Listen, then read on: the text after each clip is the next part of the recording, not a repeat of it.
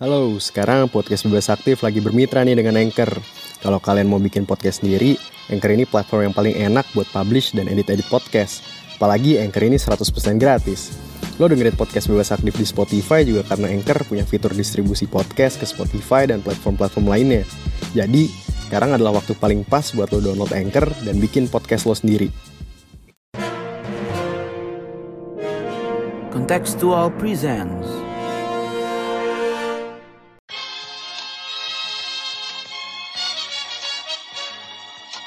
Ladies and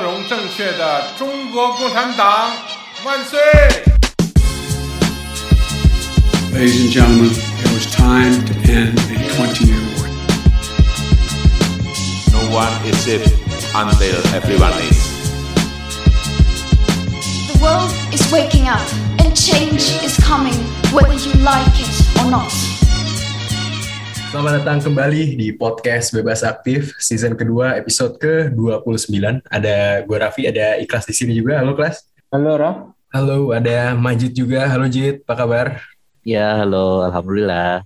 Dan ada juga Mas Shofwan. Halo, Mas. Halo, halo. Pada episode kali ini, kita akan membahas sesuatu yang agak grim gitu ya. Dan sekaligus turut berduka cita atas uh, tewasnya atau meninggalnya Shireen Abu Akleh, seorang yeah. jurnalis Palestina Amerika dari Al-Jazeera, dari media Al-Jazeera yang gugur ketika bertugas meliput uh, serangan Israel di Tepi Barat, Palestina.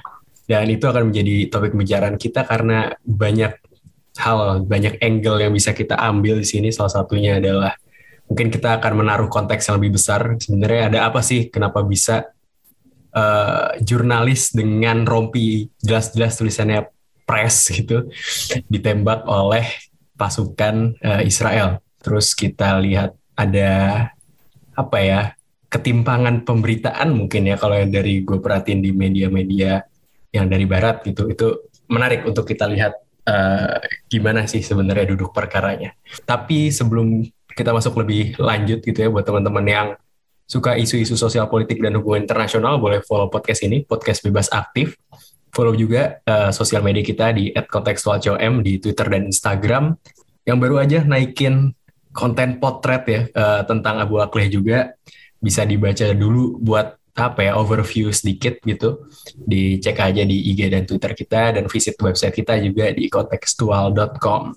Oke, okay, uh, kita mulai aja. Kelas keributan soal meninggalnya Shireen, uh, duduk perkaranya dari mana, Kelas? Kenapa bisa sampai di sini? Oke, okay, ya jadi uh, yang mungkin kita setiap tahun uh, melihat berita tentang Palestina, dan uh, sekarang juga sama di tahun ini. Kita lihat di minggu lalu, itu tepatnya hari Rabu, meskipun baru rame sebenarnya ya hari-hari setelahnya itu ya, uh, baru Kamis Jumatnya gitu di media-media, itu uh, terbunuhnya, gugurnya Shireen Abu Akleh, itu seorang uh, wartawan gitu ya, seorang wartawan reporter di tempat yang dia uh, sedang meliput langsung. Waktu itu ada serangan Israel di Jenin, Tepi Barat, dan uh, meskipun seperti yang sudah disinggung sama Rafi tadi, meskipun dia sudah menggunakan atribut-atribut uh, pers gitu ya, yang menandakan bahwa ya, dia adalah pers dan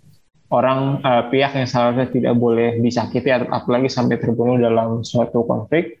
Tapi nyatanya uh, Shireen dan ada satu lagi uh, rekannya juga tertembak, tapi kemudian Shireen uh, tertembak di kepala dan kemudian tidak dapat diselamatkan meskipun sudah dilarikan ke rumah sakit.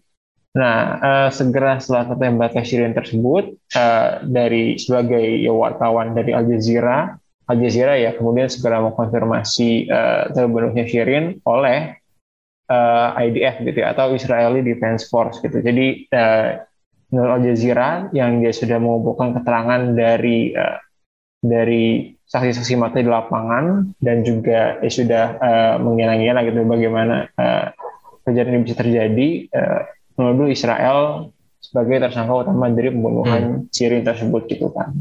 Nah, ini uh, perlu dicatat ya mungkin bahwa terbunuhnya Shireen ini sendiri juga bukanlah kali pertama jika uh, Israel yang kemudian melakukannya, tapi Uh, berdasarkan temuan Al-Jazeera sendiri ya, bahkan merupakan mungkin jurnalis ke empat puluh lima gitu yang dibunuh oleh Israel gitu.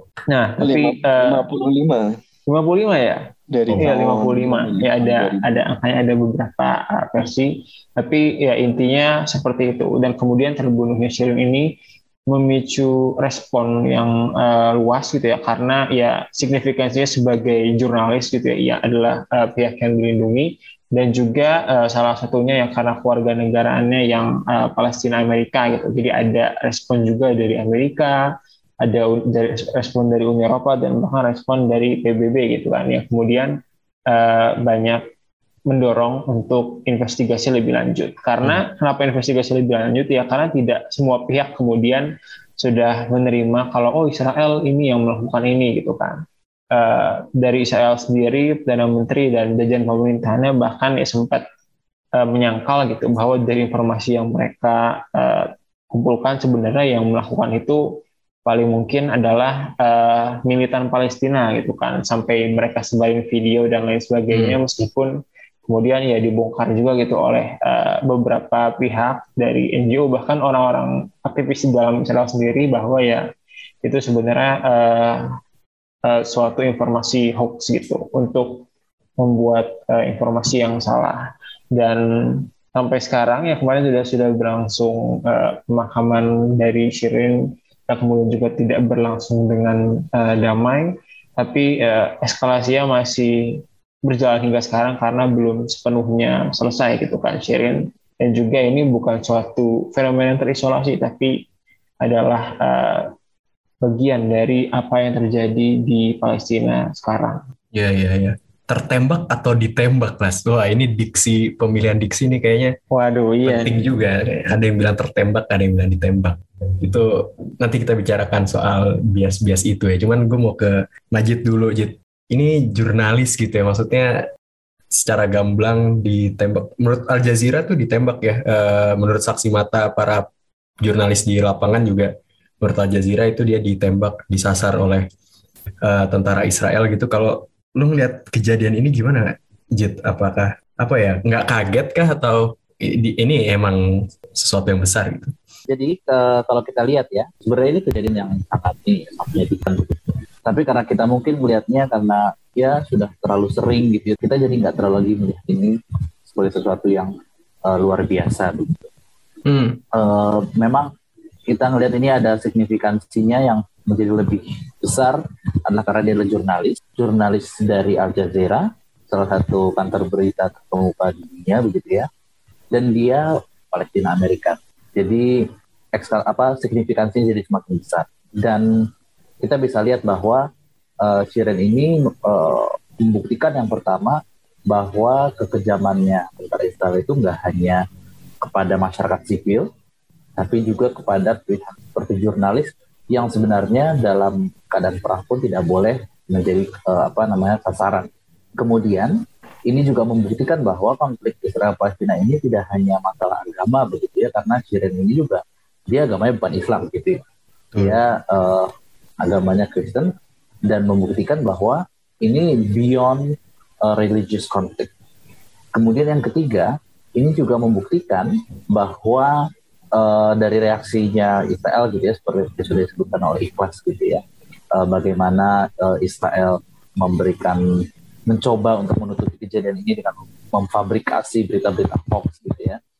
Itu membuktikan bahwa uh, cara mereka untuk membunuh orang itu tidak hanya orang saja yang dibunuh, tapi juga memutarbalikkan fakta sehingga seolah-olah mereka adalah korban. Dan yang keempat adalah uh, seperti tadi juga sudah disinggung oleh Rafi, bahwa ada ketidakadilan begitu ya oleh media-media barat khususnya dalam memberitakan kejadian ini. Kalau kita lihat misalnya di New York Times gitu ya, ketika ada pembunuhan di Ukraina mereka sebutnya ini killing gitu ya, mass, mass killing. Sementara kejadian ini mereka sebutnya she died. Itu kan diksinya saja itu sudah membuktikan bahwa ada upaya melembutkan, ada upaya menghaluskan makna sehingga seolah-olah tidak ada pihak yang bisa disalahkan. Kemudian juga dari coverage coverage berita kantor berita barat juga terlihat bagaimana mereka tidak terlalu memperdulikan ini, dan ya lebih tertarik dengan isu Ukraina dan lain sebagainya. Kita tidak bilang bahwa Ukraina ini tidak penting, itu penting. Tapi ketika ada seorang apa jurnalis, dia kebangsaannya Palestina Amerika, dia kantor berita internasional, bertugas di wilayah konflik, mengenakan baju pers, dan yang harus dilindungi bersama oleh komunitas internasional, dia dibunuh oleh tentara Israel, ternyata tidak mendapat perlakuan yang sama dari coverage media barat. Dan ini kan nantinya berdampak terhadap opini publik. Ini sudah sangat multidimensi, dan akhirnya persepsinya masyarakat barat pun jadi tidak terlalu peduli dengan isu seperti ini. Meski ya kemudian ada upaya-upaya untuk uh, mengangkat kembali narasi yang sebenarnya begitu ya. Itu tapi tetap saja belum tentu apa belum bisa benar-benar mengalahkan yang uh, narasi arus utama, karena yang tadi memut, apa yang menutupi fakta, yang memperhalus makna peristiwanya itu dari media-media arus utama. Oke, mungkin nanti nanti gue akan touch lagi ya soal ada ketimpangan pemberitaan gitu ya oleh media barat khususnya yang mainstream. Cuman gue mau ke Mas Shofwan dulu, gue pengen lihat sebenarnya ada ada apa, kenapa bisa ada penembakan itu in the first place gitu Mas Shofwan. Kan kalau yang saya baca-baca sih sebenarnya saat itu Israel lagi melakukan serangan ke tepi barat ya. Tapi dalam konteks apa gitu Mas? Iya, jadi penting untuk ya menempatkan peristiwa ini bukan sebagai sebuah anomali gitu ya. Seperti tadi sudah disampaikan, ini bukan kali yang pertama dan bahkan uh, barangkali bukan yang terakhir ya, karena pada saat yang bersamaan kekerasan yang dilakukan oleh I D F itu juga masih terjadi dan tidak terhenti walaupun kemudian dunia uh, melihat kekerasan yang dilakukan kepada Uh, Shireen Abu Akleh dan kemudian proses pemakamannya itu tidak menghentikan uh, Israel untuk tetap melakukan kekerasan yang sama uh, hmm. pada uh, waktu yang tidak berapa lama gitu kan. Bahkan kita menyaksikan pengambil alihan beberapa rumah gitu ya di hmm. tepi barat oleh uh, para pemukim il- yang menurut hukum internasional itu ilegal. Uh, dan itu di di apa ya dipamerkan sedemikian rupa dengan perlindungan uh, I D F gitu, tanpa rasa bersalah. Kemudian uh, ada keputusan dari pengadilan Israel misalnya untuk memberikan hak ya, kepada tentara Israel untuk menjadikan sebuah uh, wilayah di Palestina itu sebagai yang selama ini dihuni oleh ribuan orang-orang Badui itu sebagai shooting range, sebagai tempat untuk latihan nembak gitu ya. Uh, jadi ya dengan dengan begitu mereka harus diusir dengan alasan untuk bisa buat latihan militer. Jadi uh, apa uh, tanggal ini terjadi tanggal empat Uh, Mei ya kemarin ya di mm-hmm. uh, masa Feriata ya, dia dideklarasikan sebagai firing zone sembilan satu delapan.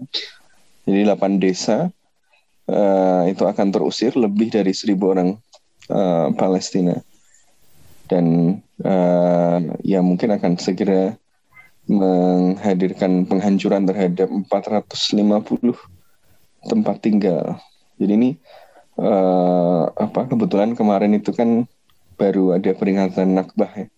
peringatan uh, tragedi besar gitu ya, si katastrof uh, yang menandai berdirinya uh, Israel yang dilihat oleh orang-orang Palestina sebagai ya ekstensi dari uh, penjajahan kolonial gitu ya. Hmm. Yang ditandai dengan pengusiran atau replacement besar-besaran, dua per tiga warga Palestina uh, kemudian terusir dan uh, pengusirannya dilakukan uh, dengan teror dan kekerasan yang luar biasa. Nah, sejak saat itu kekerasan yang sama yang sistematis terus-menerus dilakukan dan kekerasan terhadap Shireen, pembunuhan terhadap wartawan ini hanya simptom. Jadi dia bukan anomali, dia adalah simptom dari sesuatu yang lebih besar. Ya karena tadi sebuah negara atau kekuasaan yang dibangun di atas teror, ketakutan, dan kebohongan itu sangat takut pada kebenaran. Nah, sehingga ketika ada orang-orang yang menyampaikan uh, kebenaran tentang apa yang terjadi di lapangan, ya mereka itu uh, harus dibungkam dan uh, ya kalau perlu dihabisi gitu ya. Hmm. Karena kebenaran itu menakutkan bagi kekuasaan yang didasarkan pada kebohongan dan penciptaan ketakutan ini. Ya, kebohongan yang membuat misalnya uh, banyak negara, banyak orang misalnya melihat Israel sebagai the only democracy in the Middle East, ya, sehingga harus dibela sedemikian rupa. Uh, sebagai uh, dulu korban Holocaust, betul bahwa uh, komunitas Yahudi itu ditindas oleh Eropa. Tapi kenapa kemudian menindas yang lain? Kan itu dua hal yang seharusnya justru bertentangan gitu kan. Nah, tetapi dengan mekanisme kebohongan yang luar biasa, ya, semua kritisisme kepada Israel kemudian dianggap sebagai antisemitisme. Nah, ini yang kemudian uh, menjadi dasar dan penopang uh, bekerjanya negara uh, settler kolonial, negara penjajah Israel ini. Karena itu mereka sangat takut pada Uh, ya kebenaran ya. Itu ini kan uh, sesuatu yang uh, terus terjadi uh, berulang-ulang ya, tanpa ada hukuman uh, serius terhadap Israel, sehingga jalan terus. Nah, ini yang kemudian membuat uh, institusi-institusi seperti Amnesty International dan bahkan uh, kemarin uh, utusan P B B uh, dari uh, Dewan H A M uh, juga sudah kemudian me- memberikan uh, verdict bahwa ya ini dari special reporter uh, P B B dua puluh dua Maret kemarin yang kemudian melihat bahwa ini kalau ditinjau dari hukum internasional ini jelas tanpa keraguan la roiba fih bahwa Israel telah menjalankan apartheid. Bahkan kemudian uh, special reporter ini mendorong dibentuknya komisi khusus melawan apartheid.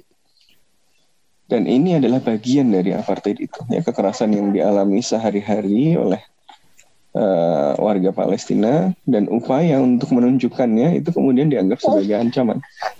Uh, ya itu, karena mereka takut pada kebenaran, gitu ya. Uh, karena dukungan mereka itu di-maintain dengan membangun mitos-mitos tadi, bahwa Israel itu adalah the only democracy in Middle East, dia diserang oleh kelompok-kelompok radikal, kami dialah yang baik, yang lain orang jahat gitu ya. Nah, itu yang mitos-mitos itu uh, tidak akan uh, survive kalau ya fakta-fakta ini keluar. Ya, makanya kemudian mereka harus membungkam segala bentuk fakta kalau perlu meng- mem- jadi yang jadi orang itu, bahkan wartawan-wartawan ini dibunuh tidak hanya sekali. Mereka setelah mereka dibunuh, cerita tentang mereka pun dibunuh dan dipalsukan, ya. Dibunuh dengan ditutupi dengan kebohongan yang lain. Jadi uh, ya ini yang dilakukan kan, begitu uh, ada kemarahan dunia tentang hal itu, langsung tiba-tiba ngeluarin video uh, mengatakan bahwa oh, kemungkinan besar terbunuh oleh militan Palestina. Tapi secara clear ini langsung dibantahkan oleh uh, Bellingcat, ya, oleh Uh, B'Tselem uh, yang clear ya, membandingkan membongkar ini videonya nggak mungkin, line of sight-nya nggak masuk dan seterusnya. Lebih pas kalau tentara Israel yang menembak ini, dan uh, ini juga lagi-lagi bukan sesuatu yang anomali, pattern gitu. Setiap mereka baru membunuh kemudian ada kemarahan internasional. Waktu itu ada perawat Fadi An-Najjar yang dibunuh, uh, keterangan Israel pertama adalah nyalahin si perawat itu sebagai teroris. Oh, dia mau menyerang apa? Setelah itu videonya kelihatan, enggak kok, enggak begitu. Israel menyebarkan video bohong lagi. Ya, kemudian dibongkar kebohongan videonya. Setelah itu baru uh, oh ini enggak sengaja dan seterusnya. Jadi memang versi pertama setelah mereka melakukan pembunuhan dan kekerasan itu adalah menyebarkan kebohongan. Uh, ketika kemudian kebohongan itu direspon dan dibuktikan, baru kemudian mereka menyesuaikan. Tapi bahkan ketika secara resmi mereka menyesuaikan, kebohongan itu tetap disebarkan. Dan di media sosial dan berbagai sarana propaganda lain tetap muncul. Makanya ada hasbara gitu ya. Uh, makanya kebenaran itu musuh utama dari penjajahan, dan uh, sehingga ya, kematian Shireen kemarin itu uh, meskipun sudah meninggal, ya, bahkan dalam kematiannya pun dia tetap mengekspos kebenaran itu ya, dengan bagaimana kerandanya itu kemudian uh, hampir jatuh ya, dipukuli oleh tentara pendudukan, uh, dan kita melihat bahwa Uh, cerita bohong yang dikarang soal uh, masa apa a clash between forces dan uh, ini gitu seakan-akan bisa jatuh sendiri ya uh, di dalam clash lah clash gimana om, videonya kelihatan jelas di situ dipukuli gitu, bahkan yang memegang keranda itu dipukuli dan nggak bisa balas dong, mereka bahkan mempertahankan kerandanya nggak jatuh. Itu kan menunjukkan Uh, bahwa ya kebohongan itu adalah dasar dari operasinya uh, sebuah negara penjajahan, dan karena itu mereka sangat takut pada kebenaran. Halo, sekarang Podcast Bebas Aktif lagi bermitra nih dengan Anchor. Kalau kalian mau bikin podcast sendiri, Anchor ini platform yang paling enak buat publish dan edit-edit podcast. Apalagi Anchor ini seratus persen gratis. Lo dengerin Podcast Bebas Aktif di Spotify juga karena Anchor punya fitur distribusi podcast ke Spotify dan platform-platform lainnya. Jadi, sekarang adalah waktu paling pas buat lo download Anchor dan bikin podcast lo sendiri. Kalau kita bicara soal itu juga ya, maksudnya ada ada perang narasi sebenarnya kan, ada Israel mencoba mengcounter mengcounter berbagai kecaman terhadap mereka dengan ngeluarin video yang bohong, video ini, video itu, dan ada peran juga sebetulnya dari media-media barat juga yang gue lihat sih ya. Gue tuh subscribe ke ini ya, uh, newsletternya New York Times yang Monday briefing, briefing-briefing pagi-pagi itu. Di salah satu, di beritanya, di salah satu headline-nya di newsletter itu, yang di email itu, tulisannya adalah pembunuh uh, penembakan Abu Akleh ini sebenarnya siapa yang nembak? Apakah Uh, orang Palestina, apakah orang Israel gitu. Jadi dia mencoba cover both sides ya, tapi kok kayaknya akhirnya salah sasaran gitu. Kalau pas lu ngelihat, lu kan mengamati media nih. Lalu mengamati uh, pemberitaan perihal Abu Akleh ini, apakah benar kalau gue bilang ada ketimpangan yang luar biasa itu, apakah benar? Kayaknya kalau dilihat-lihat sih cuman Al-Jazeera mungkin yang berani ya, kalau yang mainstream. Ya, kalau bisa dibilang seperti itu benar gitu ya. Gue uh, setuju uh, bahwa uh, tidak terdapat ketimpangan gitu lah dalam uh, pemberitaan dari Shireen Abu Akleh ini. Seperti yang udah lo singgung tadi, uh, bukan bahkan bukan pemberi, uh, ketimpangan dari pemberitaan aja ya, dari dari bagaimana berita itu ditulis, tapi juga bagaimana intensitas tersebut diberitakan. Gitu. Eh, benar, benar, benar. Ya. Jadi uh, kalau dalam bagaimana berita itu ditulis ya kita lihat misalnya ada beberapa yang uh, tidak menuliskan secara gamblang, misalnya bahwa uh, fakta dasar aja bahwa misalnya uh, Shireen itu ditembak gitu kan, Shireen itu dibunuh, uh, tapi malah menunjuk, apa, menunjukkan bahwa ya Shireen telah wafat gitu gitu kan. Uh, hmm. Tapi di sisi lain juga ada yang uh, kan kalau tuduhan, tuduhan bahwa Israel yang melakukannya ini kan dilayakkan oleh Al Jazeera gitu, yang meskipun sudah cukup kredibel eh, dengan saksi mata-saksi matanya, tapi dari banyak pihak itu ya memang kebanyakan tidak kemudian langsung mengambil kesimpulan gitu kan, seperti kita lihat dalam eh, eh, kanal-kanal berita yang cukup netral kita kenal, misalnya kayak eh, Reuters gitu-gitu. Hmm. Eh, Ya mereka mereka dengan dengan uh, elok bisa dapat kemudian meng-highlight bahwa ya Shireen tewas ditembak dan menurut Al Jazeera itu tembakannya berasal dari Israel gitu gitu kan. Jadi ada uh, peng-highlightan seperti itu. Tapi di luar itu memang sejauh ini hanya Al Jazeera yang banyak memberitakan bagaimana uh, Shireen itu menjadi korban dari uh, yang disengaja oleh serangan Israel gitu kan. Bahkan di Indonesia sendiri, uh, gue lihat sebenarnya agak agak-agak kurang keangkat loh sebenarnya soal Shireen ini ya. Pada beberapa uh, hari setelah kejadiannya, entah uh, karena apa, jadi uh, mungkin kebanyakan di diangkatnya ya di Twitter kalau gue banyak lihatnya, yeah, dan yeah, yeah. Uh, ya di tempat-tempat seperti itu gitu loh.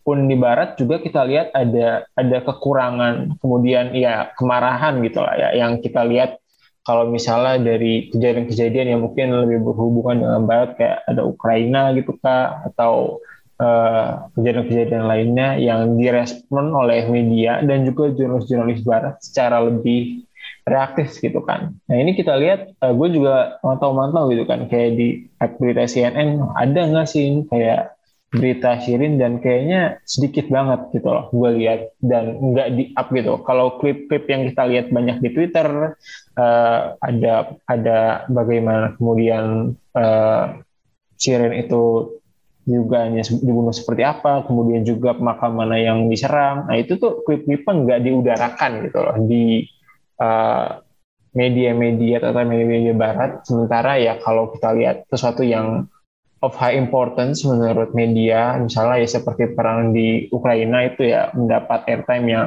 sangat-sangat banyak gitu. Jadi ya ada ketimpangan-ketimpangan itu yang jelas, yang tentu saja eh, apa ya, ya merupakan hasil dari interaksi yang kompleks. Ya kan ada kepentingan media, kepentingan eh, penguasa yang berhubungan juga dengan media tersebut begitu. Ya kemudian membuat ya beritanya Shireen ini kayaknya eh, kurang kemudian bisa resonate dalam uh, secara luas gitu ya di dunia, dan itu kenapa ya uh, kita uh, termasuk ya mungkin bisa turut menyuarakan di Kontekstual juga udah cukup memberitakan gitu lah ya terkait uh, hmm. peristiwa Shireen ini untuk kemudian bisa diketahui lebih banyak orang lagi. Nah, Pras, tapi menurut lu kenapa? Maksud gue gini, uh, apa ruginya kalau misalkan New York Times atau media-media mainstream Barat yang udah punya basis uh, audiens gede gitu memberitakan uh, dengan memberitakan ya jelas aja gitu kalau Shireen itu ditembak oleh tentara Israel misalkan, emang bakal ada backlash gede apa? Soalnya menurut gue kalau mereka dengan mereka berani untuk mengambil sikap misalkan untuk jelas bilang kalau Shireen ini ditembak, terus nge-up video-video yang tadi lo bilang, bukankah itu justru menunjukkan kredibilitas mereka ya? Kenapa justru mereka nggak melakukan itu? Karena kebanyakan beritanya justru kalau gue ngeliat di headline-headline gitu ya, tenggelam gitu sama sama berita lain. Kalau menurut lo itu kenapa ya? Ya, uh, gue bukan uh, anak komunikasi atau yang jago media gitu, ada teori media gimana. Yeah. Tapi gue yakin ada lah pasti interaksi antara uh, ya pertama ya masyarakatnya, terus iklim iklim politik dan identitas di sana.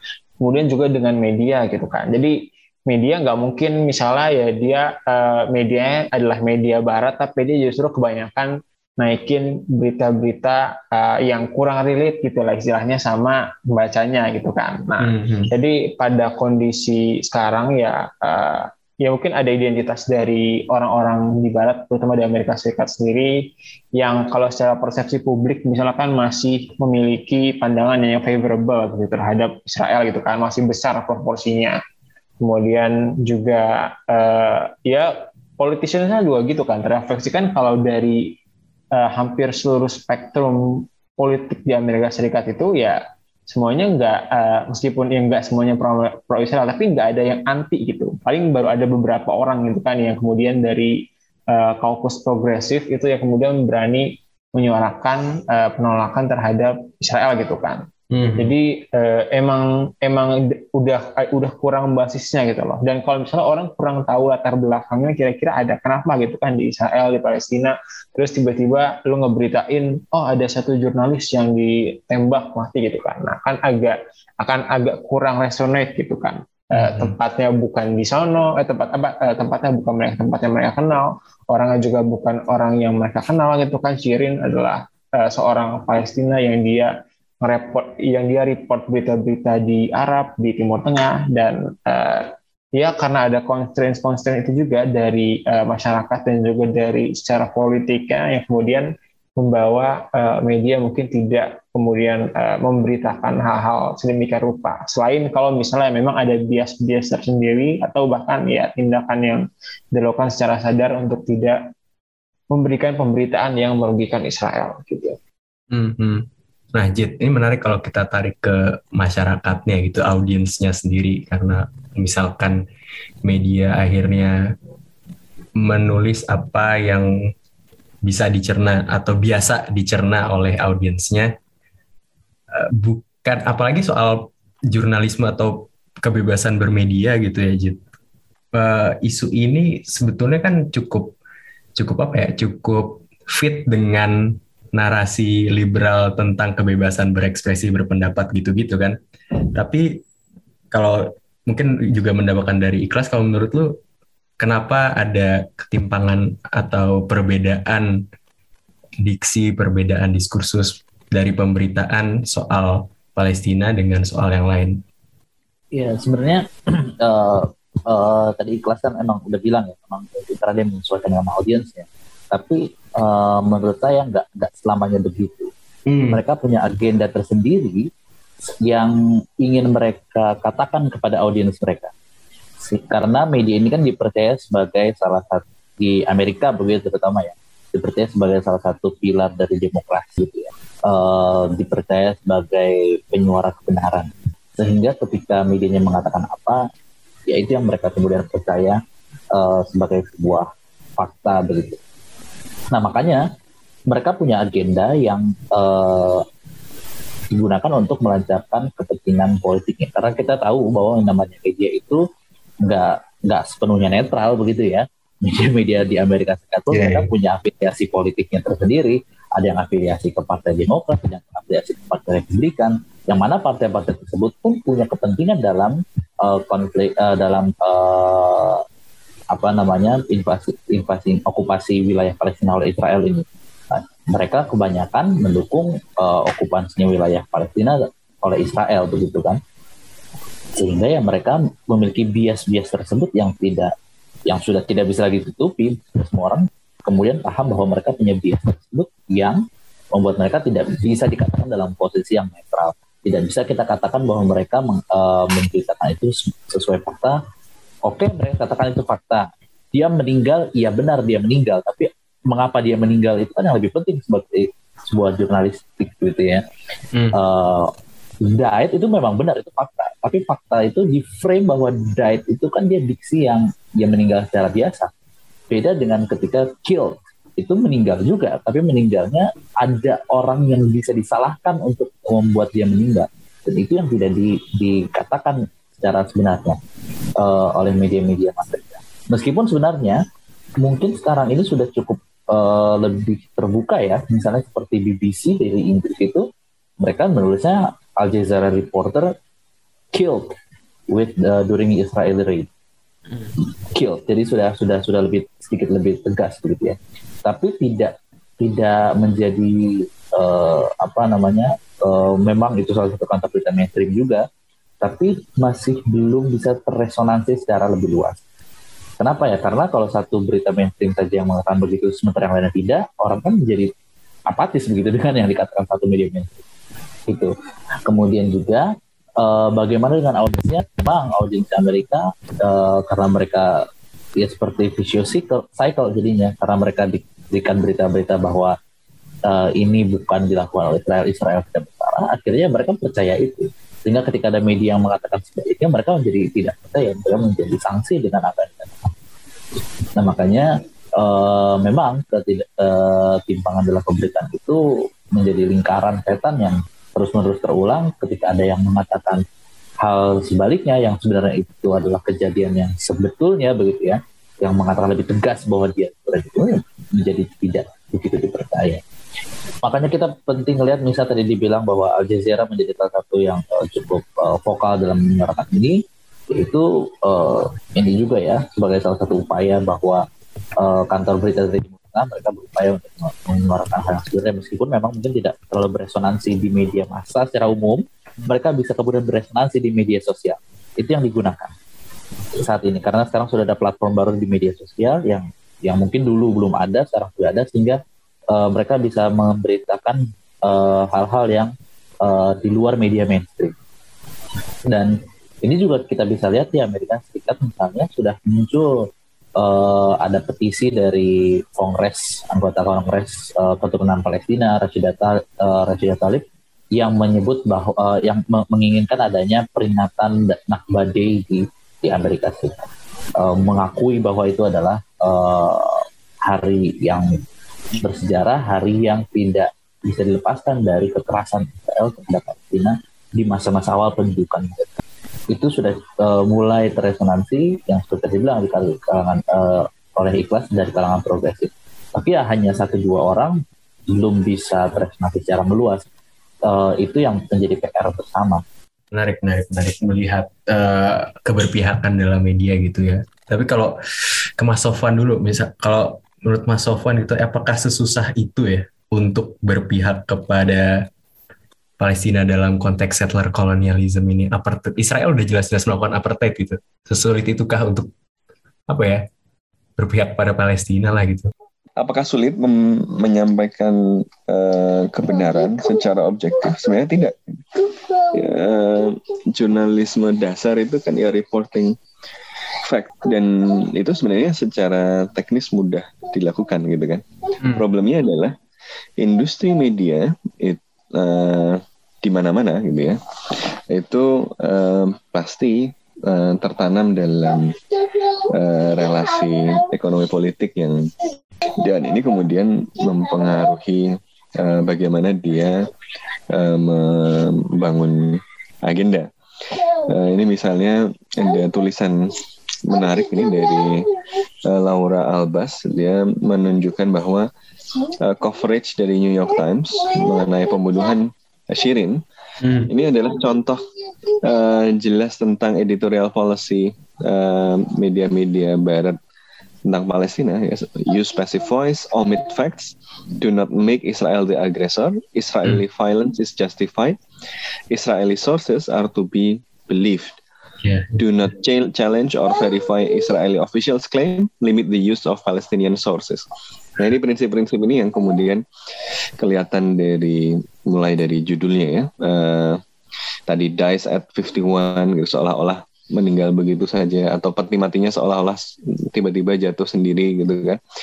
Lalu tidak hanya itu, tapi juga ada uh, kalau dia juga menyebut bahwa ada kebohongan yang disengaja, bukan cuma uh, pemilihan kata-kata, tapi uh, disinformation.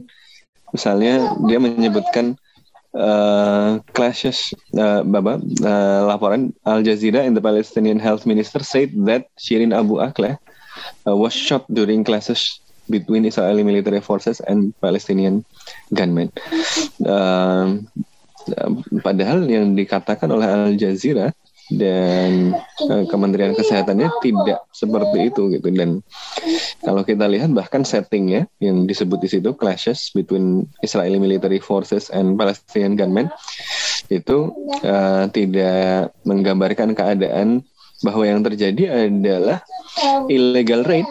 Uh, jadi wilayah yang kemudian menjadi lokasi terbunuhnya Shireen itu adalah uh, wilayah yang seharusnya menurut perjanjian apa uh, Oslo itu di bawah Palestine Authority, otoritas Palestina.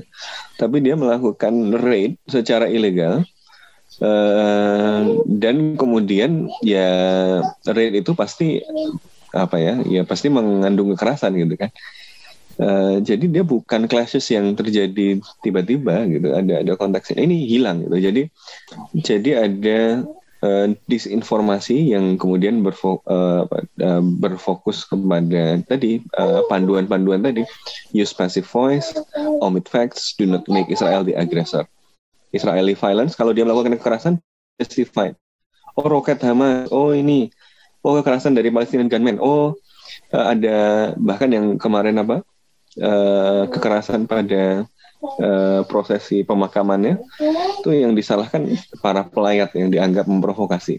uh, I D F intervenes gitu ya, intervenes untuk untuk merespon provokasi dari itu, padahal tidak terbukti di internet apa banyak uh, yang secara independen kemudian menggambarkan ini uh, Uh, apa uh, rilis resminya bohong, nggak ada yang throwing rocks.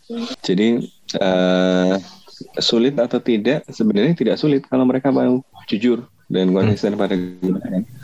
Yang masalah adalah um, dia tadi dia tertanam di dalam industri media yang ya seperti industri lainnya ya ada kepentingan uh, ekonomi, kepentingan Uh, modal gitu ya. Bahkan kemarin yang basic seperti konfirmasi sumber, kalau dibilang dua pihak, dua pihaknya juga nggak adil gitu ya. Misalnya New York Times itu tidak reach out ke keluarganya uh, Abu Akleh, yeah. tapi cuma mempublikasi klaim dari uh, Israel bahwa uh, bahwa para pelayat itu melanggar kesepakatan dengan keluarga uh, Abu Akleh. Ini kan yang kemudian disebar, oh itu yang memprovokasi pelayat kok gitu. Padahal kemudian diverifikasi oleh A F P, bohong nih, Israel bohong uh, mengatakan begitu. Jadi New York Times itu nggak melakukan basic uh, journalism practice gitu. Nah ini kalau di tulisan Laura Albas ini, dia menggambarkan di situ perusahaannya, siapa, kaitannya apa, dan ternyata ada banyak kepentingan yang uh, kemudian uh, bertautan dengan dengan Israel ya. Uh, dan hampir semua industri media uh, barat di dalam kondisi yang demikian, dan kemudian uh, mereka uh, menjadi, masalahnya menjadi standard bearer gitu ya, mm-hmm. kemudian jadi rujukan, padahal ya tadi ada uh, biasnya lanskap yang uh, bias tadi apa, tapi uh, selama puluhan tahun hal ini menjadi satu-satunya sumber informasi di barat kan tentang itu, mm-hmm. Jadi sumber informasi terbatas, ini agak terganggu ketika ada media alternatif kayak Al-Jazeera. Kemudian e, menjadi lebih terbuka lagi ketika ada sosial media. Dan ya kemudian pemberitaan langsung bisa kelihatan nih, lihat aja langsung sendiri gitu. Oke, okay, oke, okay, oke. Okay. Oh, uh, apa unsubscribe New York Times ya? Uh, mungkin gue akan geser sedikit ke section terakhir. Gue pengen tahu sebenarnya. Sebenarnya udah sering ditanya setiap kita ngomongin Palestina di podcast bebas aktif gitu ya, kemudian ke Ikhlas deh. Kenapa mereka selalu lolos sepertinya dari berbagai macam, ya udah berkali-kali lah begini-begini, kita udah berkali-kali ngomong sampai berbusa juga kayaknya, tapi kenapa mereka selalu lolos, Ikhlas? Oke, jadi uh, kalau menurut gue bisa dilihat dari segi, uh, apa ya, ya dari segi hukum internasional ya, dan juga mungkin desain institusionalnya sendiri gitu ya gimana. Hmm. Jadi kalau ia dibilang hukum internasional yang mengatur Israel atau yang mengatur terkait jurnalis ya dalam hal ini kan juga sudah sangat banyak gitu. Nah, dan sebenarnya ya mungkin dalam kejadian-kejadian ini bisa berbeda gitu. Tapi masalah utamanya dalam hal Israel salah satunya adalah ya tidak ada yang kemudian ingin uh, Uh, bukan ingin ya, uh, yang kemudian mau dan mampu untuk menegakkan peraturan-peraturan tersebut terhadap Israel, gitu-gitu kan. Uh, ya kita lihat kalau di P B B selalu kalau ada resolusi uh, terkait Israel bisa selalu diveto oleh Amerika Serikat, uh, meskipun dalam hal ini nggak sampai nggak sampai resolusi di P B B ya. Tapi mm-hmm. uh, ya kita lihat nggak ada kemudian negara yang mau dan mampu untuk uh, menegakkan hukum-hukum tersebut terhadap Israel gitu. Dan Israel sendiri juga tampaknya sudah memiliki cara-cara sendiri gitu. Gimana sih caranya ngehindarin uh, tanggung jawab, ngehindarin uh, salah gitu kan, disalahin dalam kasus ini. Mulai dari kemudian uh, menyebarkan disinformasi. Dan kemudian bahkan ya uh, Israel sendiri yang kemudian ingin menginvestigasi gitu kan, padahal kan aneh gitu, ya udah tahu yang salah Israel, Israel sendiri yang menginvestigasi gitu, ibarat ibarat uh, Rusia melakukan kejahatan perang, ya Rusia juga yang menginvestigasi, itu nggak make sense gitu kan. Dan kemudian meskipun uh, kejadian ini kemudian di diajukan gitu oleh uh, Palestinian Authority ke I C C, International Criminal Court, tapi Israel juga bukan anggota dari I C C gitu kan, bukan uh, suatu negara yang mengakui uh, kewenangan dari I C C, sehingga ya banyak dari kejadian-kejadian seperti ini, bukan cuma kejadian Shireen itu mentok gitu kan, jadi jabuntu mau dibawa kemana, bingung gitu, di level internasional uh, ada yang bisa ngehandle kayaknya sedikit gitu. Ada beberapa hukum yang mengatur, tapi nggak ada yang bisa menegakkan. Dan emang nggak ada jalan mudah untuk uh, keluarnya apa dari uh, Devil's Loop ini kan. Tapi ya ada setengahnya kesadaran-kesadaran dari yang mendasar dari kita, pemberitaan-pemberitaan yang lebih berpihak dari media itu bisa lebih membantu. Masalahnya itu sebenarnya ada juga dalam relasi ekonomi politiknya. Ketika kita lihat bahwa sebenarnya support dari U S terhadap Israel itu sangat besar. Tahun dua ribu dua puluh Amerika Serikat itu memberikan tiga koma delapan billion US dollar kepada Israel. Itu itu artinya ya selama itu nggak dicabut, ya Israel tidak akan merasa berdosa, tidak akan merasa bersalah jika dia melakukan pelanggaran apapun, karena toh mereka melakukan apapun tetap dikasih duit oleh Amerika Serikat. Sehingga ya mereka tidak merasa ada efek apapun dari kecaman-kecaman di P B B, kecaman di apa namanya dari komunitas internasional, selama mereka tidak benar-benar dipukul.